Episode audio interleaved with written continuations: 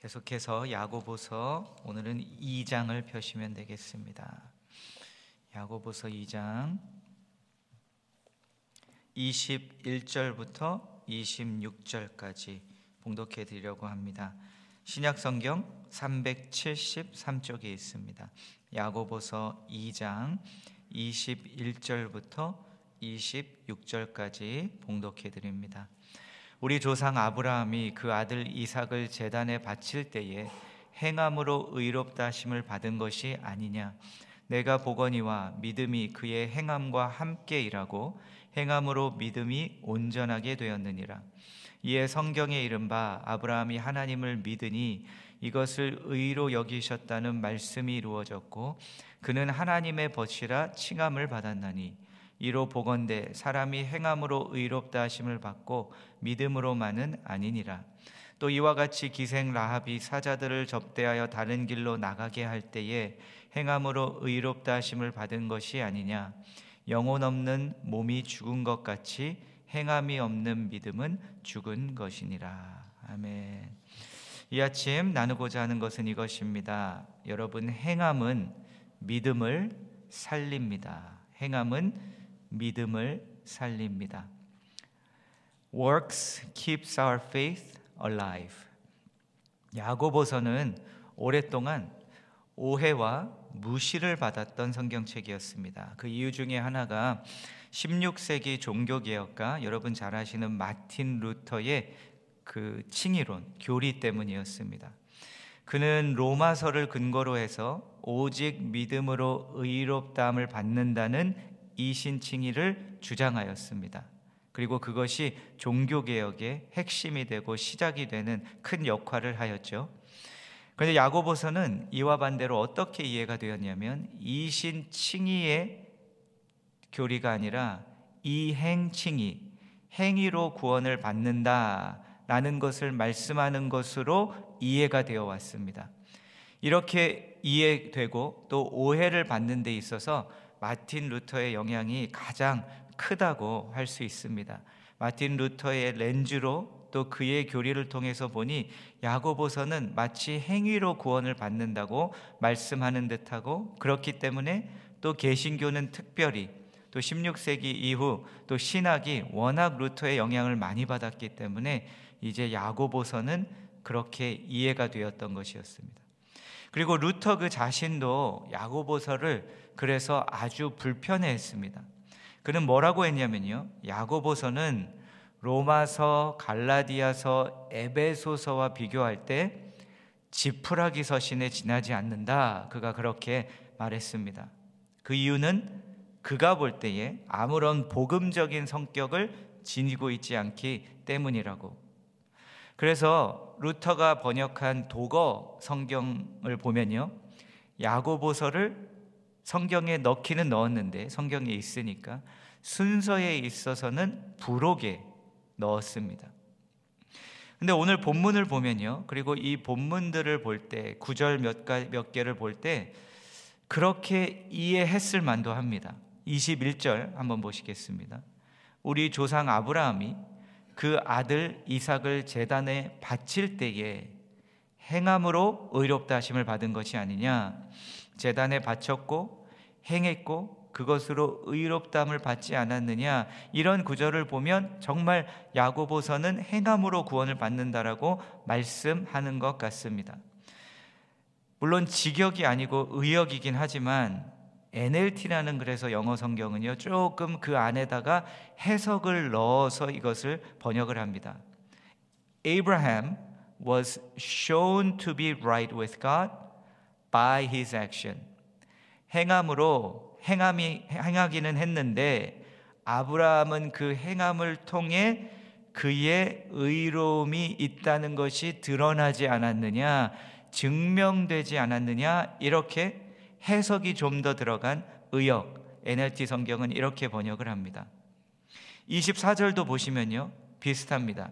이로 보건대 사람이 행함으로 의롭다 하심을 받고 믿음으로만은 아니니라. 이 번역을 우리 개혁 개정 번역을 보면 어 그렇네. 행해야지만 의롭다 하심을 받는 것이지 믿음으로 그냥 받는 것은 아니다라고 이해가 됩니다. 하지만 비슷하게 NLT는 또 그대로 전 번 22절의 번역을 이어서 번역합니다. We are shown to be right with God by what we do. 의롭담을 받는 것이 아니라 의로움은 하나님과 우리의 안에 관계가 제대로 성립되었다는 것인데 그것이 우리의 행위를 통해 드러나고 증명되는 것이다라고 번역을 한다는 것입니다. 어쨌든 해석이 들어간 번역인 것은 맞습니다. 그런데 이 말씀을 보면서 그 문맥과 오늘 본문 전체를 보면 이 다른 두 구절을 그렇게 이해할 수 있지만 NLT의 번역이 좀 더 가깝고 또 그 문맥 안에서는 그렇게 번역하는 것이 바른 이해일 수 있다는 것을 우리가 볼 수 있습니다. 그런데 오히려 저는 더 나아가서 그 다른 그 구절, 주위에 있는 구절들을 볼 때 우리의 행함을 통해 믿음이 증명되는 정도가 아니라 행함이 얼마나 믿음에 중요한지를 행함이 믿음의 어떤 역할을 하는지를 보여주고 있음을 우리가 볼 수 있습니다. 그래서 22절을 다시 한번 보시겠습니다. 내가 보거니와 믿음이 그의 행함과 함께 일하고 행함으로 믿음이 온전하게 되었느니라. 믿음과 행함이 구분되어서 따로 가는 것이 아니라 늘 함께 가고 그뿐만이 아니라 우리의 믿음이 행함과 함께 할 뿐만 아니라 함께 일한다는 것입니다. 필요하다는 것이죠. 왜냐하면 그 다음 보시면 행함으로 믿음이 온전하게 되기 때문에 믿음이라는 선물이 주어지는데 우리의 행함을 통해서 믿음이 더 온전하게 되어져 가는 것이다. 그래서 믿음과 행함을 구분할 수 없고 믿음과 행함은 함께 갈 수밖에 없고 하나가 없이는 또 다른 것이 있을 수 없다는 것입니다.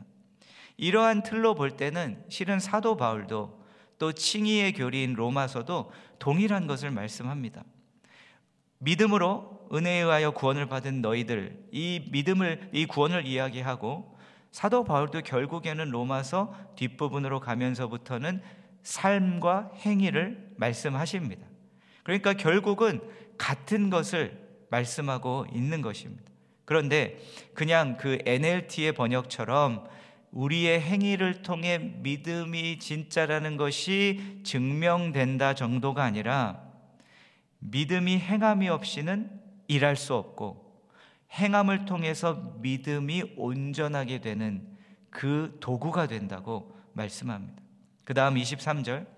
이에 성경에 이른바 아브라함이 하나님을 믿으니 이것을 의로 여기셨다는 말씀이 이루어졌고 그는 하나님의 벗이라 칭함을 받았나니 행위를 통해 믿음이 온전해졌고 그 온전한 행위를 통해서 아브라함이 하나님 앞에 그 의로운 행위를 했고 행함을 했고 그 행함을 통해서 의롭다함을 여김을 받았고 하나님의 친구가 되었다. 여러분 우리의 행함을 통해서 우리의 믿음이 온전해지며 그 행함이 결국 우리로 하여금 주님과 가까워지게 합니다.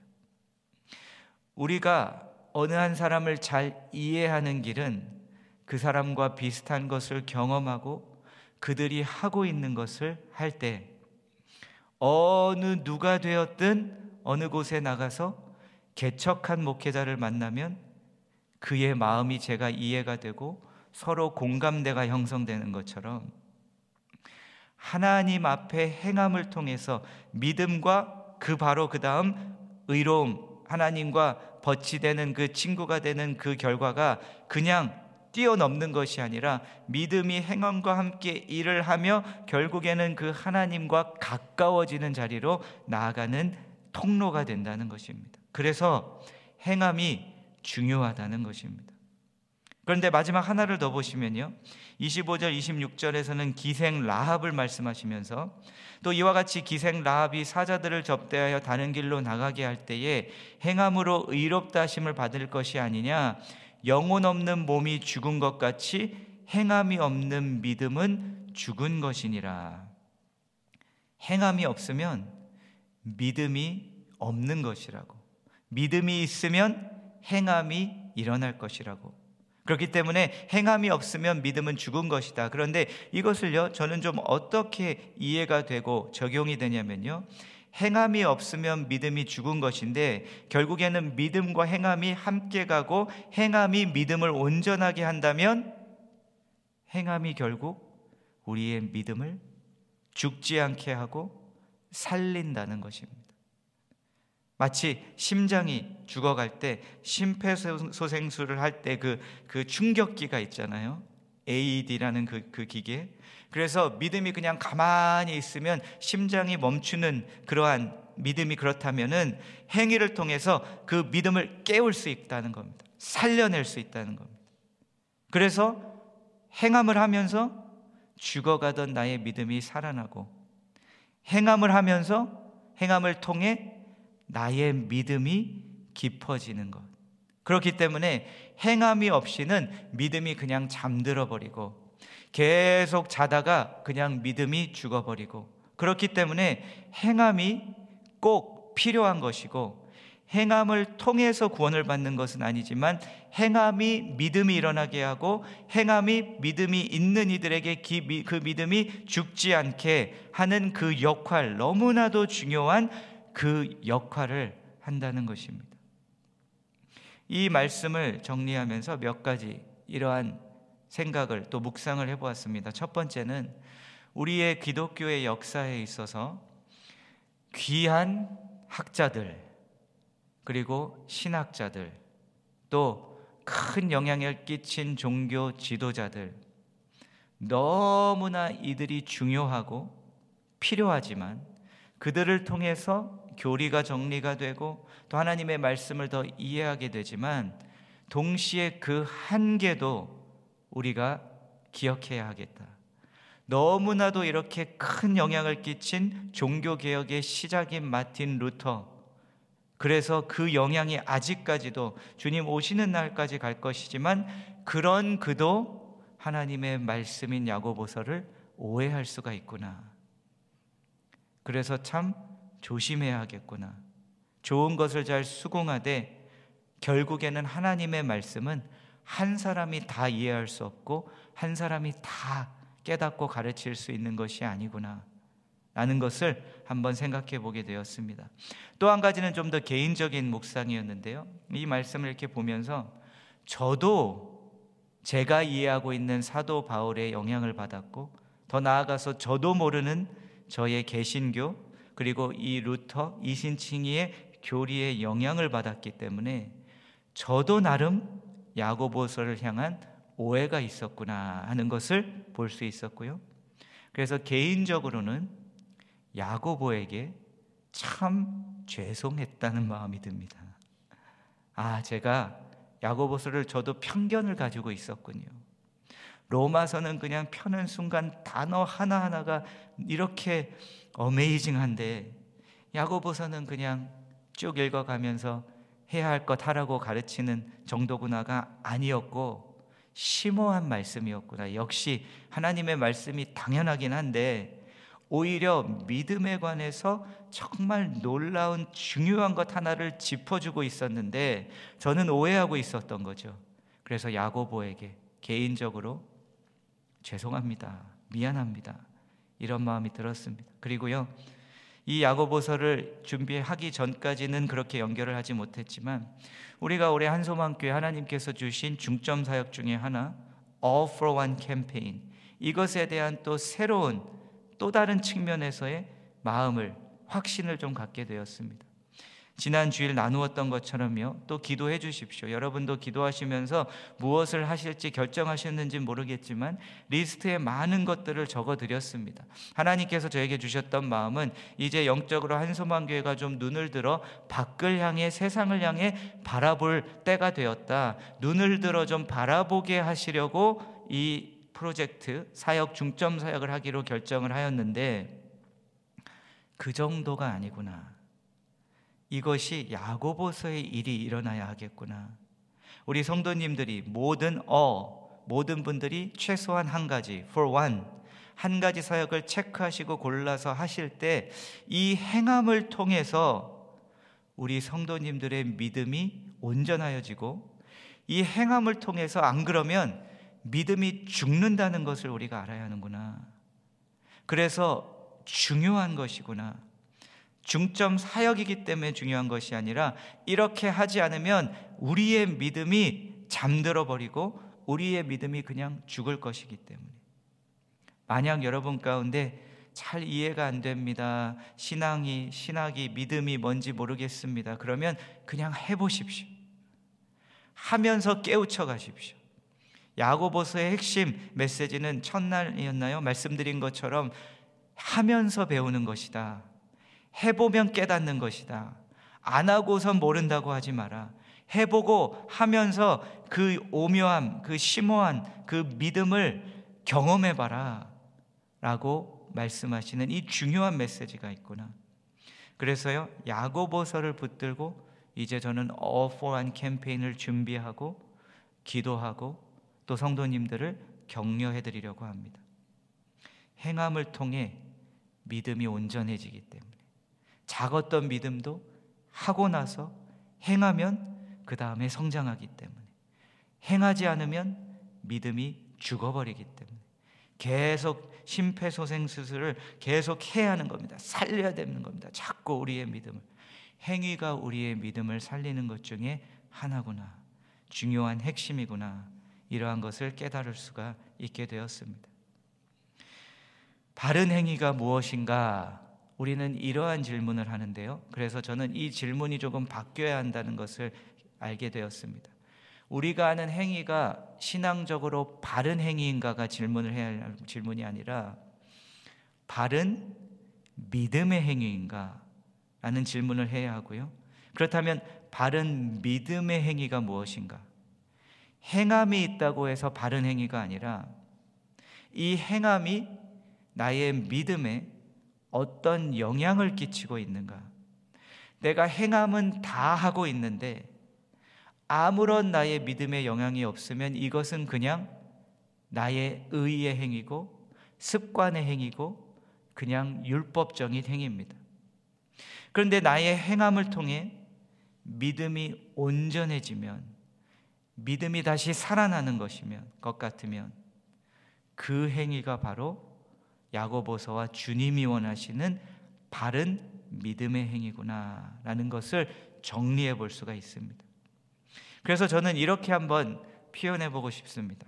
우리가 하는 것이 행동이 그냥 행위인가 아니면 행함인가? 행위는 믿음과 아무런 상관없는 행동이 행위고 행함은 믿음과 연관이 있고 믿음을 살리는 행동이 행함이라고 한번 다른 뉘앙스로 이렇게 정의를 하고 표현을 해보고 싶습니다. 오늘 고른 찬양이 바로 그런 마음에서 고른 이유입니다. 가사를 보면은요, 내가 정말 하고 싶다는 겁니다. 나 구주 위에 살 것이라고. 그런데 그냥 구주 위에 사는 것이 아니라 예수님께서 나를 대속하셨기 때문에 나를 항상 진실하게 해주소서. 내 행위가 진실함 안에서 이루어지는 행위. 그래서 이 행위를 행함을 하며 어떤 결과가 일어납니까? 내 기쁨 한량 없으리. 기쁨이 커져가고 주님을 향한 사랑이 커져가는 행위가 아니라 행함. 이 행함. 야고보서는 이 놀라운 행함에 관한 진리를 우리에게 말씀하고 있습니다. 여러분, 여러분의 삶을 한번 돌아보시고요. 지금 나의 행위가 그냥 다시 바른 행위로 돌아간 것인지 아니면은 진정한 믿음의 행함인지 돌아보시고요. 바른 믿음의 행함을 통해서 그 믿음이 불씨가 안 꺼져 가도록 죽지 않도록 더 살아나도록 살아가시는 진실한 행위의 행함의 주님의 백성들이 되시는 모든 여러분들이 되시기를 주의 이름으로 축복합니다. 기도하겠습니다. 하나님 감사합니다. 우리 한소만 교회 주신 All for One 프로젝트를 다시 한번 올려드립니다. 주님께서 말씀을 통해 왜 이것을 해야 하는지 다시 한번 보여주심에 참으로 감사드립니다. 주님 습관이 되어 버렸습니다. 행위 행함이 이제 익숙해져 버렸습니다.